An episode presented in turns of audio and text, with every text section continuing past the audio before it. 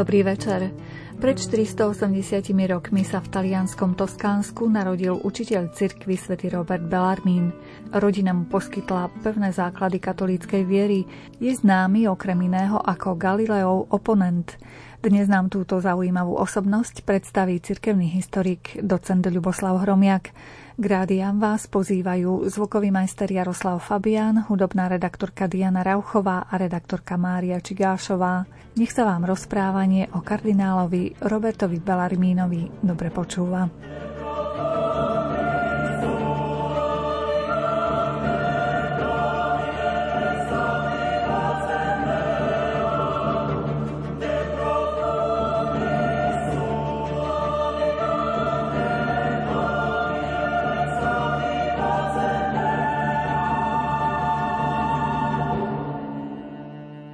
Sme sa rozhodli, že predstavíme jedného z učiteľov cirkvy našim poslucháčom, možno nie každodenného. Určite je to veľký svetec, ktorý akoby ostal zastretý nepoznaním. Sám som si uvedomoval pri spracovaní tejto témy, ako málo je problematika tohto veľkého svetca, ktorý bol vyhlásený za učiteľa cirkvy, koľko Málo informácií bolo v dostupnej literatúre a musel som skutočne siahnuť po inojazyčných zdrojoch, pretože som zistil, že vlastne o tomto svetcovi bolo publikované v slovenskej reči veľmi málo. A kto je vlastne ten svetec? Napnem poslucháčov Radia Lumen, že... Možno nejaké indície by ste mohli dať? No, tak určite bol to svetec, ktorý je patrón univerzitnej mládeže a pochádzal z jezuitskej rehole a jeho meno je svätý Robert Bellarmín. Zomrel 17. septembra 1621 a keď sa pozriete teda na jeho život, tak si uvedomujete, aká dlhá cesta bola tohto svetca k tomu, aby bol oficiálne vyhlásený za svetého, napriek tomu, že už počas svojho života bol považovaný za veľký vzor. Prečo svätý Robert Bellarmín je v katolíckej cirkvi tak málo známy, napriek tomu, že je jeho spomienka v deň jeho smrti, teda 17. septembra, je spomienka na svätého Roberta Bellarmína. Odpovede na túto otázku sú veľmi, veľmi náročné, Zatiaľ sa mi nepodarilo úplne všetko dopátrať, aby som mohol na to jednoznačne odpovedať, ale môžem povedať, že rok 1931, kedy bol vyhlásený za učiteľa církvy, bol zároveň rokom, kedy sa začali vydávať v slovenskom aj českom prostredí jeho diela a začala sa väčšia pozornosť venovať práve aj tejto významnej osobnosti, ktorý o ňom sa teda už za života vyjadril kardinál, že je to vzhľadom na jeho nízky vzrast najväčší malý človek na svete. Takže čomu nás chce učiť svätý Robert Bellarmín? Už za jeho života ho súčasníci považovali za významného teológa pre jeho diela a právom ho možno označiť za významného predstaviteľa jezuitskej špirituality, ktorá veľmi hlboko siaha na kvalitný osobný vzťah s Ježišom pri rozlišovaní, ignaciánskom rozlišovaní. Ignaciánska špiritualita je veľmi, myslím, že aj pre poslucháčov Rádia Lumen zaujímavá, pretože svätý Ignác z Loyoli je majster duchovného rozlišovania. Môžeme viesť duchovný život, ale nemusíme viesť správny duchovný život. Stretávame sa aj v dnešnej dobe s istou špiritualitou, ktorá je ultrakonzervatívnou, až hraničiacou s istým druhom fanatizmu a so špiritualitou, ktorá hraničí až s indiferentnosťou a totálnym laxizmom, benevolentným prístupom na druhej strane. Konec koncov žijeme v dobe extrémov, ako keby sa vytratil stred. Alebo úspešný, alebo vôbec. A svätý Robert Bellarmín je teda cesta, ako spoznať tú zdravú špiritualitu aj v dnešných časoch, aby pri obrane kresťanskej viery sme nezašli do extrémizmu a pritom pevne stáli na základných pozíciách.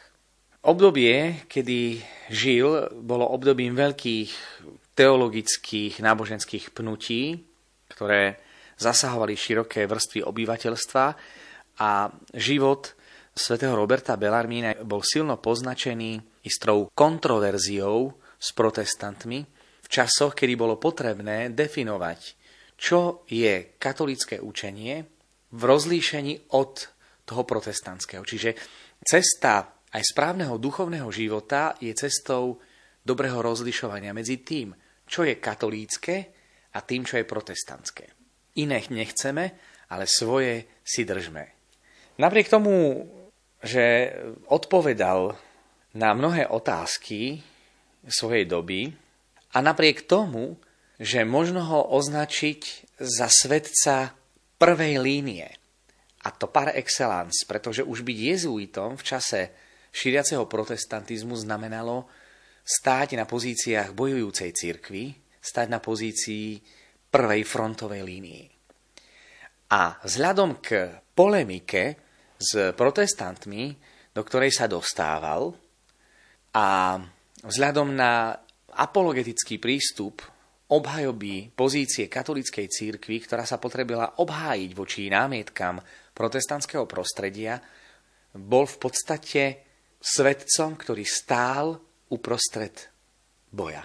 V slovenskom jazyku neexistuje žiadna monografia, ktorá by sa venovala svetému Robertovi Bellarmínovi a ani v talianskom prostredí s výnimkou niektorých zborníkov nestretol som sa s knihou, ktorá by komplexne rozoberala život svätého Roberta Bellarmina. Potom si kladieme otázku, tak prečo je učiteľom církvy? Keď vlastne nepoznáme jeho život a nepoznáme ani to, čo nám vlastne chcel povedať. Poďme sa pozrieť na to, aby sme pochopili svätého Roberta Bellarmína z pohľadu jeho životnej cesty. Bol to talianský svetec pochádzajúci zo slávneho Toskánska. Narodil sa 4. októbra 1542 v Montepulčáne. Možno niektorí poznajú Montepulčáno ako miesto vynikajúcich vín, ale v Montepulčáne dozrelo aj krásne, sveté, reholné jezuitské povolanie. Bol tretí z desiatich detí, pochádzal zo šlachtickej rodiny, pokrstený bol ako František Romulus Robert, pôvodne sa volal Bellarmíny a k zmene priezviska svätého Roberta Bellarmína došlo v roku 1573, keď pod vplyvom humanizmu si zvykli učenci meniť aj svoje mená alebo dávali si nejaké iné prívlastky.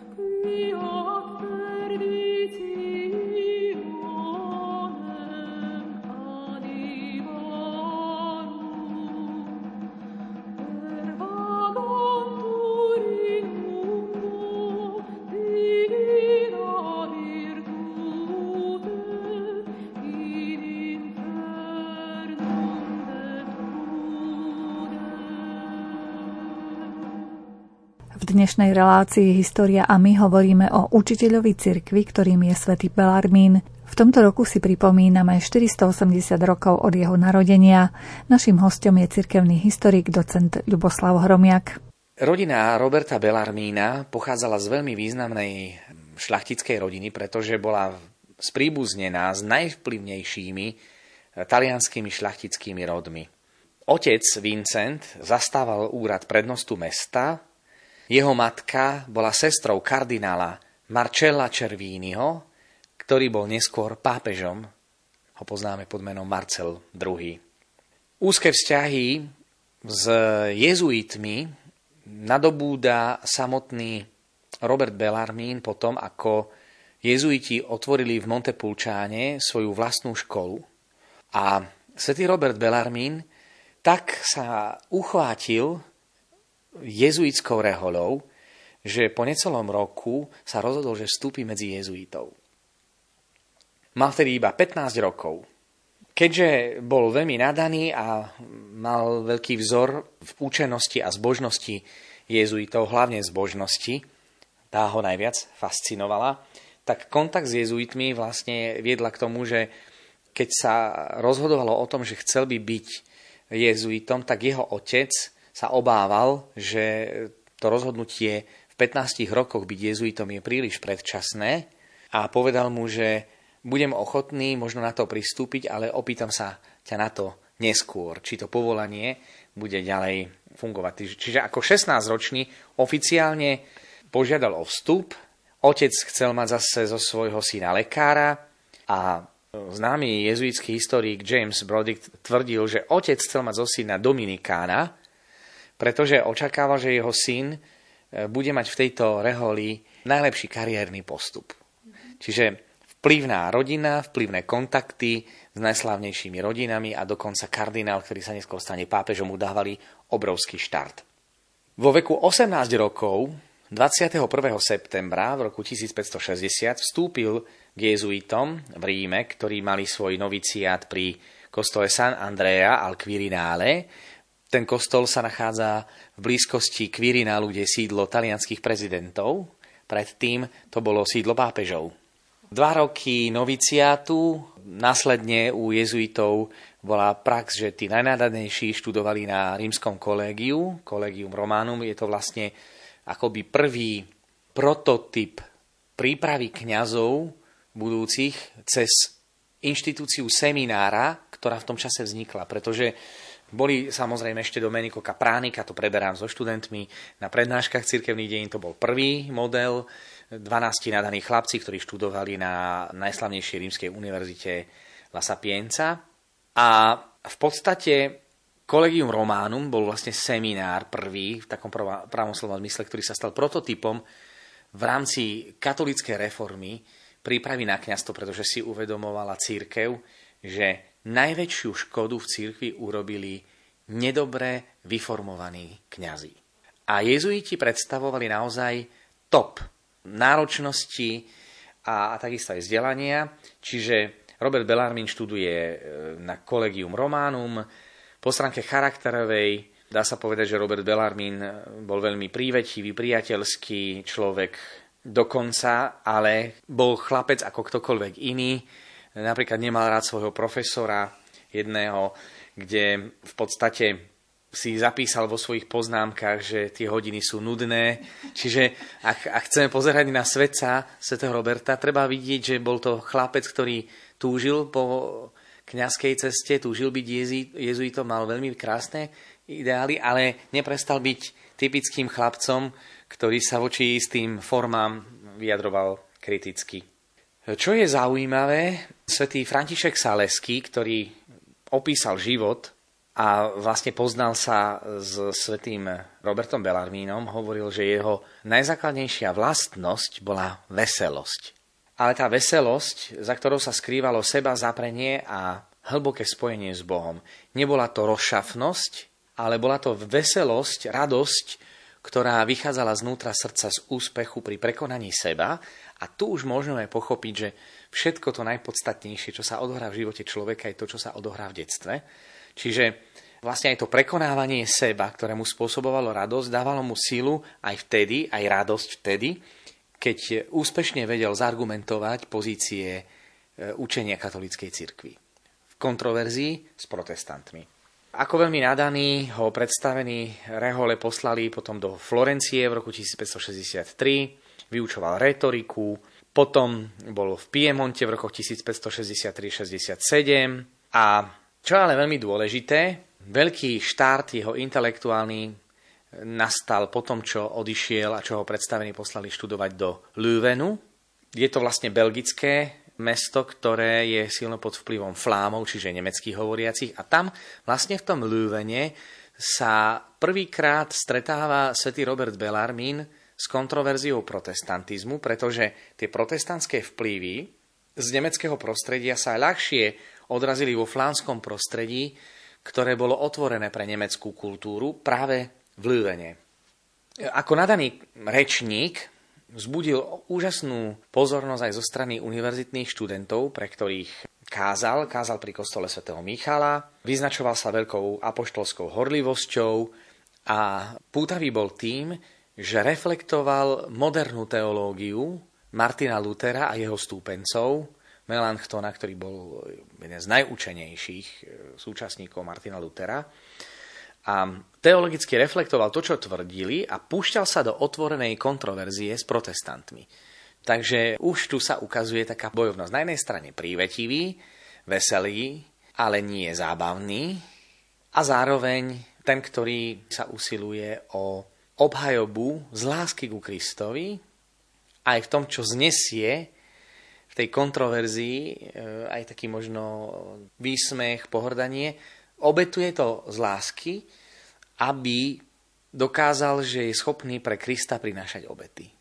Tam sa dostáva do otvorenej kontroverzie s jedným profesorom na Luvenskej univerzite, bol to Michal Bajus. A ten mal veľmi takú zaujímavú teologickú mienku, ktorá bola v podstate Jozef Špírko, cirkevný historik, to nazýva, že to bol ako keby rozriedený protestantizmus.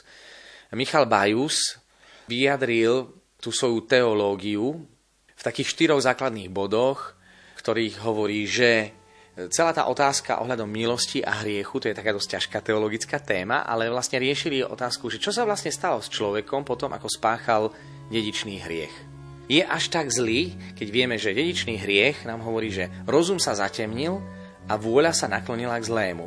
Čo to znamená, ak sa vôľa naklonila k zlému? Má človek po spáchaní dedičného hriechu slobodu, alebo je navždy otrokom hriechu?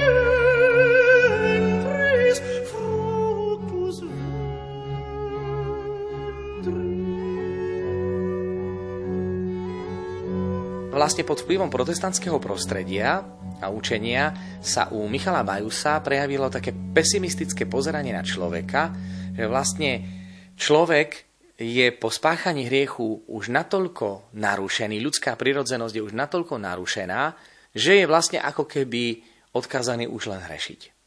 Jediné, čo môže, je prosiť o milosť, ale vlastnými silami nezmôže vôbec nič. Čiže vlastne ako keby popieralo v tej teologickej náuke úsilie človeka o vlastnú dokonalosť a spoliehanie sa iba na Božiu milosť. Vieme, že, že to také katolícké je milosť, bez ktorej nemôžeme byť spasení, lebo jedna z hlavných práv, ktoré šesť hlavných práv hovorí, milosť Božia je na spásu potrebná. Ale nie len. Tá spolupráca človeka s Božou milosťou. No a práve Pius V, ktorého sme si spomínali v relácii v bitke pri Lepante, bol pápežom v rokoch 1565 až 1572, vytvoril istú teologickú komisiu, ktorá sa mala zaoberať otázkou riešenia tejto teológie o hriechu, dedičnom a milosti. A tento pápež okrem iného aj pod vplyvom Roberta Bellarmína, ktorý hneď upozornil, že Bajovo učenie je chybné, odsúdil 79 vied, výrokov, ktoré použil a dokonca pod vplyvom svätého Roberta Bellarmína nakoniec aj samotný teológ Bajus uznal omyl a zomrel zmierený s cirkvou. Čiže to je zaujímavé ovocie svetosti. Povedať pravdu a priviesť človeka k poznaniu omylu. V tom je skutočne veľkým učiteľom viery. No, samozrejme po roku teologických štúdí, vezmime si, že vlastne on ešte len rok študoval teológiu, ale už ako ten, ktorý sa zaujímal o teológiu, ktorý bol veľmi vzdelaný, mal veľmi dobrý štart, veľmi kvalitné vzdelanie, už od samotných jezuitov, od detstva, hovorili sme si od 15 rokoch, 16 požiadal o vstup a v 18 rokoch vstúpil k jezuitom, čiže dva roky trvalo dokonca od tej žiadosti, nie rok, ako si to vyžiadal sám svätý Robert a dovolil mu to otec. No ale dôležité je, že po tom roku príjma z rúk francúzského biskupa kňazskú vysviacku, a začína prednášať na jezuitskom kolegiu v Lüvene. Tam bol zároveň aj špirituálom a viedol prednášky z teológie podľa svätého Tomáša Akvinského. Získal si veľmi rýchle svojich poslucháčov, či preto je patronom univerzitnej mládeže, pretože vedel zaujať študentov na univerzite a treba povedať, že práve to rozhranie medzi svetom germánskym a románskym, medzi tým taliansko, španielsko, francúzským svetom a tým germánskym, dochádzalo k výmene kultúrnych pohľadov a takisto aj tých náboženských pohľadov. Takže Leuven mu dal taký nový grif, taký prehľad, ktorý by možno v tom talianskom prostredí, ktoré bolo silno katolícke, nemal. Polemiky, ktoré viedol, boli mimoriadne úspešné, a svedčí aj o tom, že aj Robert Bellarmine bol veľmi teologicky vyzretý. Jeho prvým literárnym dielom, ktoré vzniklo v Lüvene, je Index Hereticorum, čiže vlastne index bludov, bludárov, kde vypísal, čo vlastne v jednotlivých iných denomináciách je bludné. Potom samozrejme budil veľký záujem aj v tom, že keďže vedel sa veľmi obracať, vedel teologicky sa veľmi dobre obhájiť, tak to bol aj dôvod, na základe ktorého generálny predstavený Rehole povolal ho do Ríma, aby prednášal teológiu na najslávnejšom jezuitskom kolegiu, kde sám študoval, a to je kolegium Románum, ktoré bolo predchodcom viac menej dnešnej pápežskej Gregorianskej univerzity, kde som sám študoval. Takže pre mňa to jezuitské je také zaujímavé. Aj vlastne akademický rok na Gregorianskej univerzite začína sviatkom svätého Roberta Bellarmína svetou omšou, vtedy je Veni Sancte, vždy na svätého Roberta Bellarmína. Mm-hmm. Že možno je to taký zaujímavý impuls aj pre ostatné teologické inštitúty a fakulty, aby možno aj ten svätý Robert Bellarmín bol vlastne takým štartovacím bodom pre aj ďalšie Veni Sancte, otvorenie akademického roka. A čo je ale zaujímavé, keďže sa púšťal do polemiky, tak e, zaviedol predmet apologetika a polemika, na rímskom kolegiu. Čiže viedol aj katedru de controversiis o kontroverziách. Mala vlastne táto katedra podnietiť e, teologickú tvorbu a bohatú prednáškovú činnosť. Tu vlastne vzniká jeho najvýznamnejšie dielo, ktoré sa volá Disputationes de Controversis, ktoré vyšlo v rokoch 1586 až 1593 v Ingolštate v troch zväzkoch. Ide o veľmi modernú teologickú sumu na spôsob svätého Tomáša Akvinského, ale v ktorej už vlastne reflektuje aj súčasné blúdy doby, herézy a zhrnul vlastne dogmatické ukotvenie katolíckej církvy a magistéria církvy, zhrnul tú katolickú vierovku, církevné dejiny, patristiku, kanonické právo a mnohé ďalšie iné. Zaujímavé je, že toto dielo získalo obrovský úspech. Za 30 rokov vyšlo v 20 vydaniach a bolo preložené do viacerých jazykových mutácií. Svetý František Salesky sa neraz priznal, že celých 5 rokov pri tvorbe homily sa opieral o sveté písmo a o dielo svätého Roberta Bellarmínia, de Controversies. Čiže je to veľmi zaujímavé. Protestantské prostredie, samozrejme, vezmeme si, že bol to človek e, tak významný, že vyvolával reakcie, lebo upútal a reakcia dlho na seba nenechala čakať. Tak ako bol úspešný v katolickom prostredí, tak protestanti na to zareagovali a to tým, že vytvorili katedru anti-belarmínsku, čiže proti belarmínsku. Čiže kým Svetý Robert Bellarmín začne prednášať dišputácie o kontroverziách, o omyloch heretikov, tak oni si zase vlastne vytvoria katedru, ktorou chcú reagovať na Bellarmína. Takže je to, je to silná vec, keď si tak uvedomíme, že, že ako si uvedomovali, že aký je presvedčivý.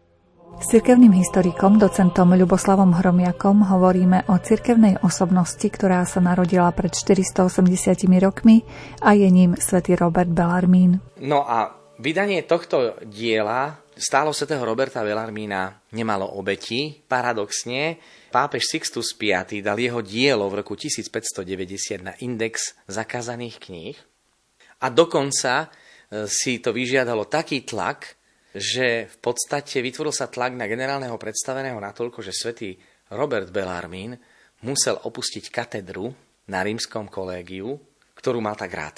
Ako ten, ktorý mal radosť zo študentov. To je tajomstvo úspechu, myslím, mnohých pedagógov, keď majú radi svojich študentov. A keď to študenti vycítia, keď to zafunguje, tak vtedy sa dosahujú aj lepšie výsledky.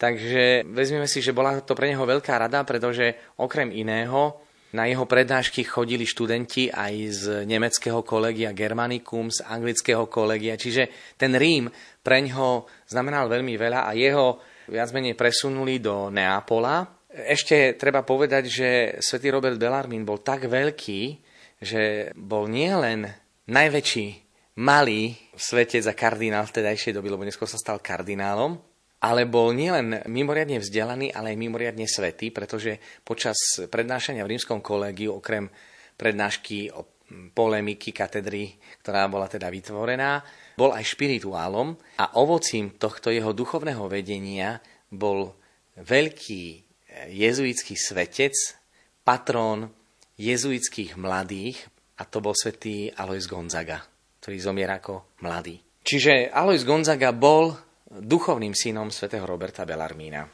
Neskôr sa ukazuje ako teda stále ako ten, ktorý je verný svetému otcovi, čiže keďže bol zvolený v roku 1592 zase za rektora kolegia Romána, Zúčastnil sa na veľmi dôležitom, dôležitej formácii uceleného jezuitského systému, volá sa Ratio Studiorum, pretože do Ratio Studiorum existovalo vyučovanie, nebol jednotný školský systém, čiže na jednotlivých univerzitách aj na jednotlivých školách každý prednášal po svojom a jezuiti vytvorili prvý ucelený školský systém, čo umožňovalo aj ľahší posun študentov z rôznych inštitúcií po celej Európe a aj pre jezuitov, ktorí mohli prednášať na rôznych miestach. Teda v roku 1599 potom bol vymenovaný za provinciála Neapolskej jezuitskej provincie, avšak jeho účenosť e, bola tak veľká, že bol to sám pápež Klement VIII, ktorý v roku 1597 si vymohol, aby svätý Robert Bellarmín sa vrátil do Ríma a vymenoval ho za hlavného pápežského teológa.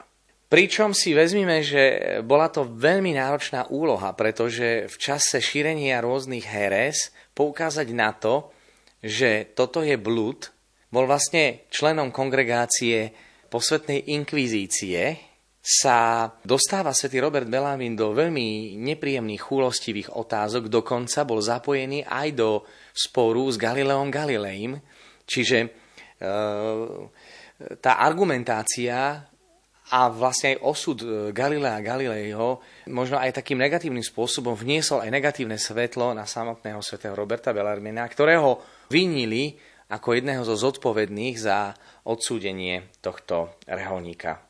Zaujímavé je, aby sme si uvedomili, že vlastne kto bol svätý Robert Bellarmin, tak pápeži sa na neho veľmi spoliehali a už spomínaný jezuitský historik Brodvik, ten hovorí, že nazval svätého Roberta Bellarmína faktotum Svetej stolice, čo znamená, že muž pre všetko, pre Svetú stolicu. Čiže čokoľvek potrebovala Svetá stolica riešiť, Svetý Robert Bellarmín. Vieme, že nakoniec e, ten jeho úspech bol tak veľký, že po troch rokoch pôsobenia v Ríme, v roku 1597, sa vráti do Ríma a v roku 1500 99, teda vlastne už 2 roky, 3, 3 roky, 7, 8, 9, 3 roky, bol vymenovaný za kardinála. Hovorí sa, že ako keby vynútil pápež, aby si ten kardinálsky klobúk zobral, pretože svätý Robert Bellarmín nikdy kardinálom nechcel byť.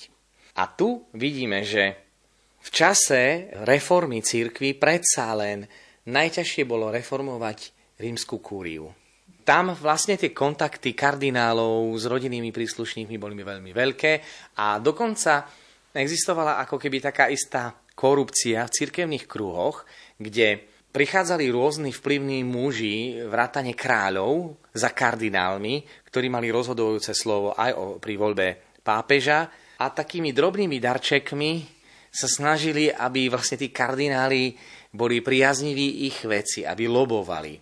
Ale nenatrafili na dobrého človeka, pretože svätý Robert Bellarmín nebol človek na správnej adrese, ktorý by vyhovel tým požiadavkám, niektorým tútorom. A hovorilo sa o tom, že napriek tomu, že bol kardinál, nežil po kardinálsky, ale po jezuitsky, preto dostal prívlastok jezuita v červenom. Úlohy, ktoré si vytýčil, boli úlohy, ktorými sa stále riadil.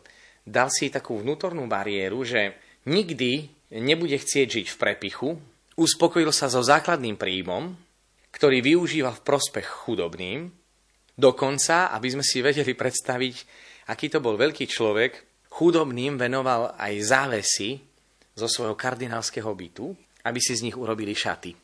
Odmietal dary svetských kniežat, ktorými sa snažil získať si priazeň a osobné výhody, Odmietol aj bohatú penziu, ktorú mu ponúkol španielský kráľ Filip III.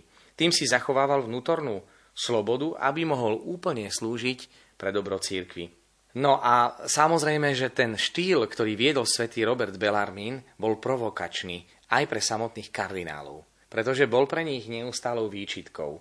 A zdá sa, že nie vždycky sa úprimnosť vypláca, pretože nevieme, či to bolo z vlastného popudu alebo z popudu kardinálov, ktorí vnímali v svetom Robertovi Bellarmínovi niekoho, kto ich provokuje, tak pápež Klement VIII sa obrátil k svetému Robertovi Bellarmínovi s požiadavkou, aby popísal, čo považuje v rímskej kúrii za škodlivé. No a takto Robert Bellarmín v takej úplnej dôvere e, napísal úprimne, o čo ho požiadal pápež, ale možno nemyslel to až tak vážne, keď sa ho pýtal, pretože keď v roku 1600 napísal memorandum s názvom o základnej povinnosti najvyššieho pastiera Pontifexa, v ktorom opísal 6 príčin najčastejších neduhov v rímskej kúrii, toto pomenovanie záležitosti vyrovalo v radoch rímskej kúrie silné podraždenie a vyvolávalo snahu o diskreditáciu svätého Roberta Bellarmína v kardinálskom prostredí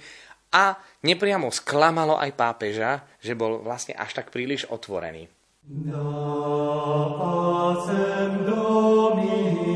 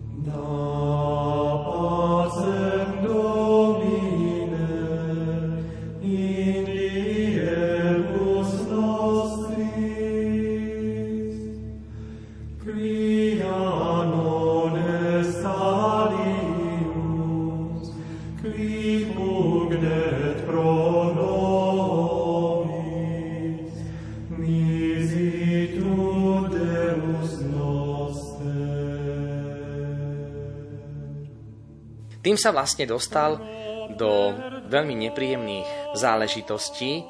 No a keďže bol členom teologickej komisie kongregácie De Auxiliis, ktoré malo rozhodovať o ďalšom spore v náuke o milosti, ktoré nastalo medzi molinistami. Ludovít Molines bol jezuita, teológ, a Banes bol dominikánsky teológ. Banes bol vlastne e, dominikán, ktorý tvrdil, že Božia milosť je natoľko účinná, že vždy dosiahne svoj cieľ. Lenže Ľudovít Molinos zase v tomto tvrdení Banesa považoval, že vlastne ako keby obetoval ľudskú slobodu v prospech Božej milosti. Ako keby, keď Boh niečo chce, tak to prevalcuje. Áno, a kde je potom ľudská sloboda? Takže nastala z toho vážna polemika medzi Dominikánmi a jezuitmi a riešilo sa to v rámci kongregácie De Auxiliis. A keďže svätý Robert Bellarmín bol hlavný pápežský teológ a jezuita, dostal sa do veľmi nepríjemnej situácie, pretože Dominikáni, keď argumentoval v pravde, že jezuiti majú v tejto otázke pravdu, Dominikáni mu vyčítali, že zase nadržiava jezuitom a že je zaujatý. Čiže to viedlo potom do takýchto vážnych sporov a nakoniec svätý Robert Bellarmín sa mu to nepáčilo, že vlastne pápež robí isté kompromisy, že mal by zaujať jasné stanovisko. A tu došlo k takému istému konfliktu, pretože pápež sa rozhodol, že aby nedal zapravdu ani jednému, ani druhému, nechal túto otázku otvorenú a dodnes táto otázka ostala otvorená. Hej? Čiže dnes sa nehovorí o tom, kto mal pravdu a teologická otázka, ktorá z toho vznikla, mala za následok, že pápež Klement VIII ho nakoniec preložil za arcibiskupa do Kapuji, čo znamenalo do úplne bezvýznamného mesta v blízkosti Neapola, keby to bolo nejaké väčšie mesto. Ale tu je vidieť, že svätý Robert Bellarmín bol oddaný pápežovi, bol nezlomný, húževnatý, napriek tomu, že bol veľmi neraz vystavovaný veľkým tlakom v otázke, ako rozhodne ako hlavný pápežský teológ. Venoval sa vážnym otázkam a jeden z príčin, okrem nedostatočnej formácie kléru, malých nárokov na formáciu kléru, videl aj ďalší problém v náboženskej nevzdelanosti. Čiže tak ako Martin Luther správne zareagoval na neznalosť obyvateľstva tým, že vydal katechizmus, v podstate bol to Martin Luther, ktorý vydáva ten katechizmus, aj vo flámskom prostredí boli takéto tendencie, tak on, svätý Robert Bellamy, napíše katechizmus pre deti a katechizmus pre učiteľov náboženstva, pre katechétov. Malý katechizmus, ktorý je vlastne katechizmus pre deti, alebo áno, pre deti, pretože bola to kresťanská náuka v skratke, mal obrovský úspech, Vyšiel v roku 1597 a zažil 400 výdaní a bol preložený do 56 jazykov. Čiže napriek tomu všetkému, čím si prešiel, je to, je to niečo zaujímavé. No a treba ale povedať, že nevieme si predstaviť, že by niekto bol kardinálom a pritom nebol biskupom, ale stačí si spomenúť na kardinála Špidlíka, bolo to nedávno, ktorý nemal biskupskú vysviacku, tak aj svätý Robert Bellamy nemal biskupskú vysviacku a keď bol preložený za arcibiskupa do Kapuji, nemal ešte biskupskú hodnosť, preto 21. apríla v roku 1602 bol vysvetený na biskupa. Aj ako biskup sa ukázal presne tak ako kardinál, stál na svojich pozíciách, na svojej morálnej výške, mal veľkú citlivosť voči chudobným, takmer sústavne dával do zálohy niekoľko svojich cenných predmetov, prsteň, strieborné svietniky, matrac zo svojej vlastnej postele. Takže keď si to vezmeme v porovnaní s tými kardinálmi, ktorí žili v istom luxuse, tak e, toto svedčí o jeho pevnosti charakteru aj pri obhajobe zdravej kresťanskej náuky, ale aj pri obhajobe istého morálneho štítu, ktorý ten svätý Robert Bellarmín predstavoval. Hovorí sa, že rozdával všetko a ten, ktorý spravoval jeho dom v Kapuji, volal sa Guidotti, sa stiažoval na jeho správanie a bol nahnevaný, že on by bol schopný rozdať všetko, až so všetkým preháňa. Po smrti pápeža Klementa VIII nasledoval krátky pontifikát Leva IX. Na tejto konklave sa zúčastnil aj svätý Robert Bellarmine a dokonca sa ukazoval ako veľmi živý kandidát na pápeža. 14 kardinálov hlasovalo za neho, ale vieme, že svätý Robert Bellarmine sa bránil pápežskej službe a dokonca bol radšej ochotný vzdať sa kardinálskej hodnosti ako to, aby ho volili za pápeža. Zase istá časť kardinálov ho nechcela voliť za pápeža, lebo sa obávala, že vlastne ten prísny spôsob života, ktorý on vedie, nakoniec bude žiadať aj od nich. A to zase až tak veľmi nechceli. Takže za pápeža bol zvolený Pavol V, Kamil z rodu Borgéze a vieme, že zase bol členom viacerých komisí, bol poverený viacerými úlohami v rámci rímskej kúrie, bol členom teda tej komisie De Auxilis, bol konzultorom viacerých rímskych dikastérií, riešil viaceré teologické otázky, ktoré z toho vznikli.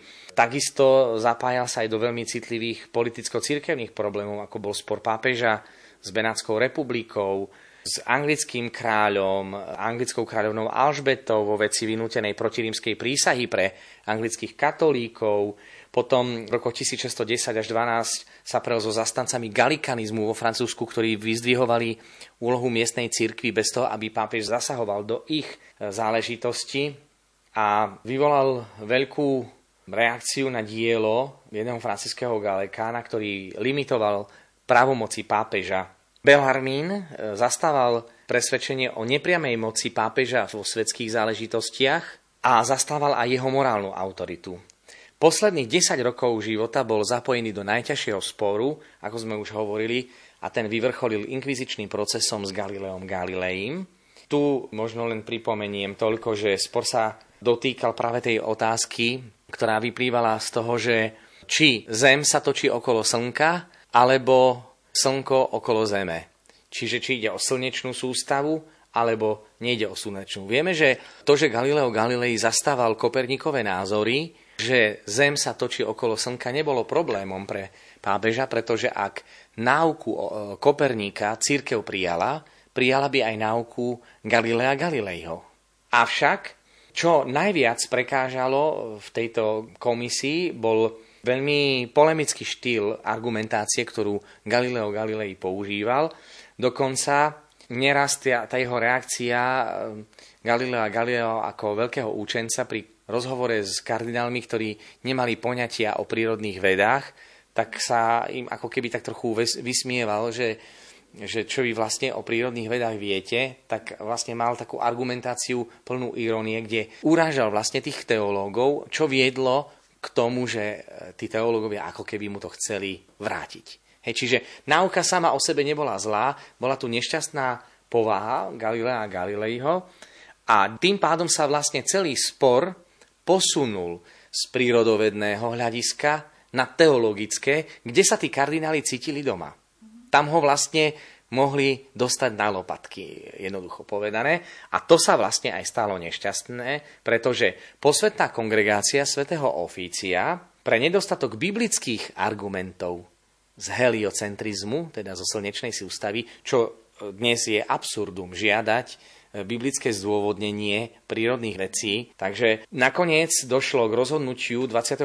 februára 1616 o zákaze propagovať tézu o heliocentrickej sústave, lebo protirečí Biblii. Čiže to centrum pozornosti sa upriamilo na doménu, kam to vlastne tá diskusia nemala zájsť. Ale niektorí historici teda argumentujú, že si tu vlastne tú polohu vyprovokoval Galileo Galilei svojou sebavedomosťou, bol si vedomý toho, áno, a bol naozaj veľmi kvalitný učenec. Takže došlo k tomu, že nemohol to šíriť, ale nebola tam, nebolo tam odsúdenie Galilea Galileiho, tak ako v roku 1633, pretože to negatívne stanovisko v inkvizičnom procese vzniklo v čase, kedy Robert Bellarmín už nežil. Áno, pretože ten druhý proces bol v roku 1633, kým svätý Robert Bellarmín zomrel v roku 1621. Čiže s tým samotným procesom svätý Robert Bellarmín nemal nič spoločné.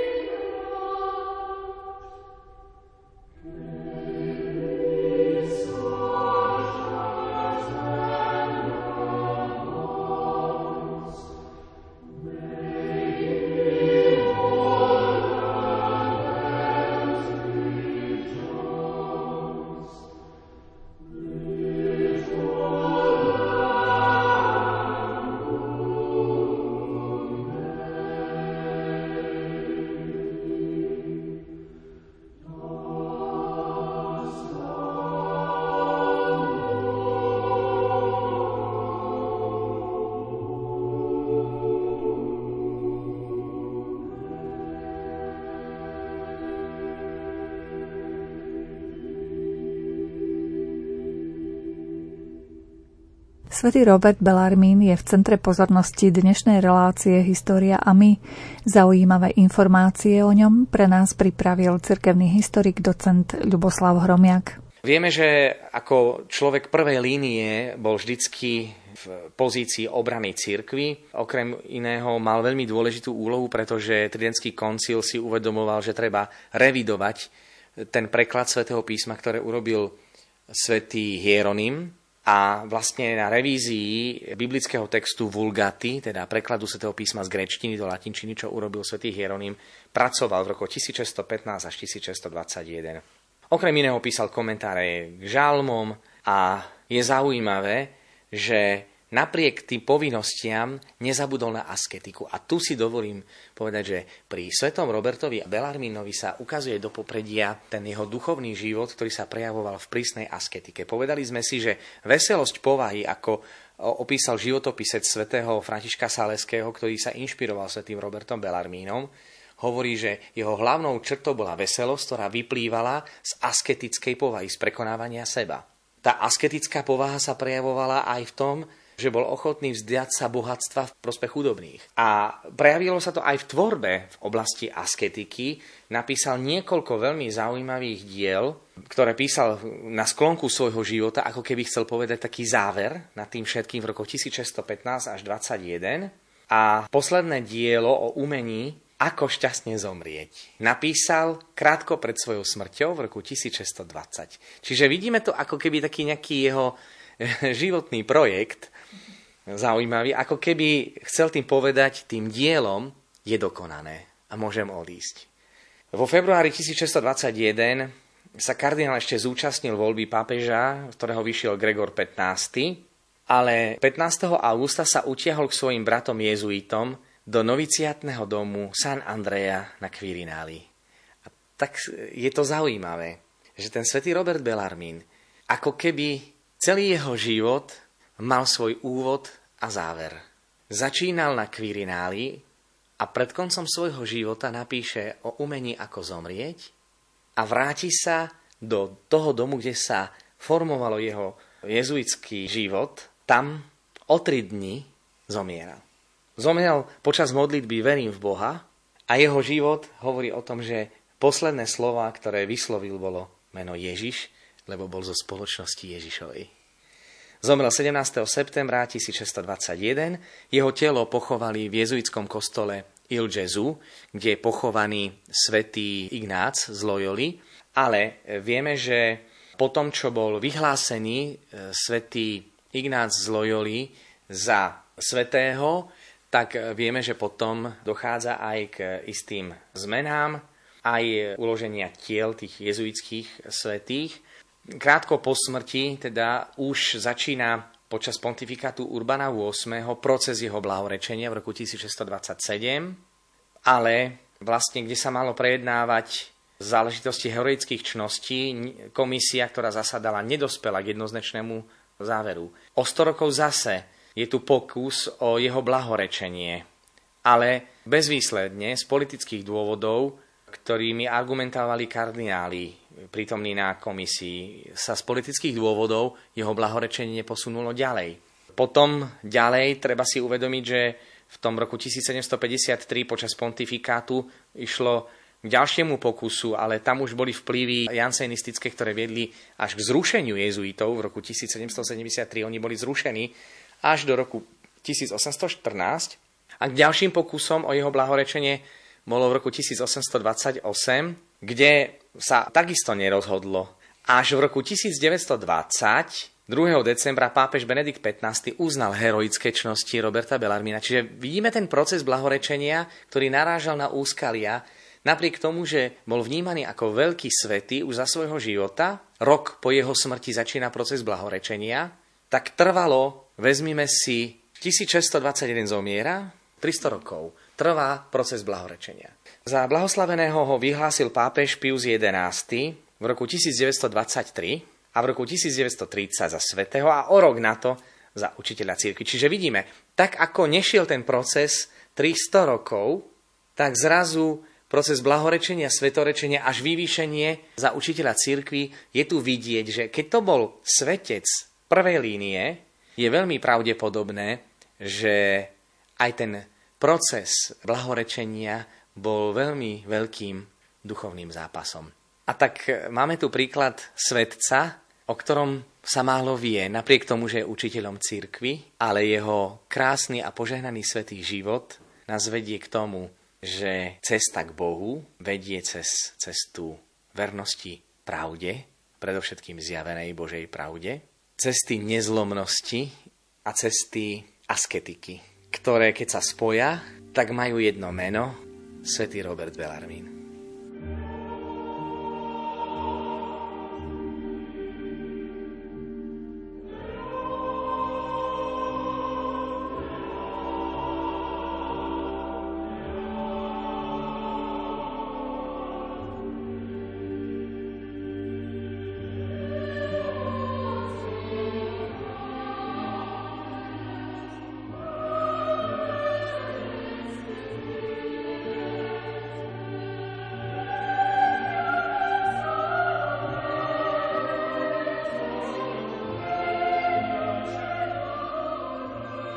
Vypočuli ste si informácie o významnej cirkevnej osobnosti, svetcovi, kardinálovi, učiteľovi cirkvi a tým bol Robert Bellarmín. Zaujímavé informácie o ňom nám ponúkol cirkevný historik docent Ľuboslav Hromiak. Reláciu pripravili hudobná redaktorka Diana Rauchová, zvukový majster Jaroslav Fabian a redaktorka Mária Čigášová. Ďakujeme vám za pozornosť a želáme vám pekný večer.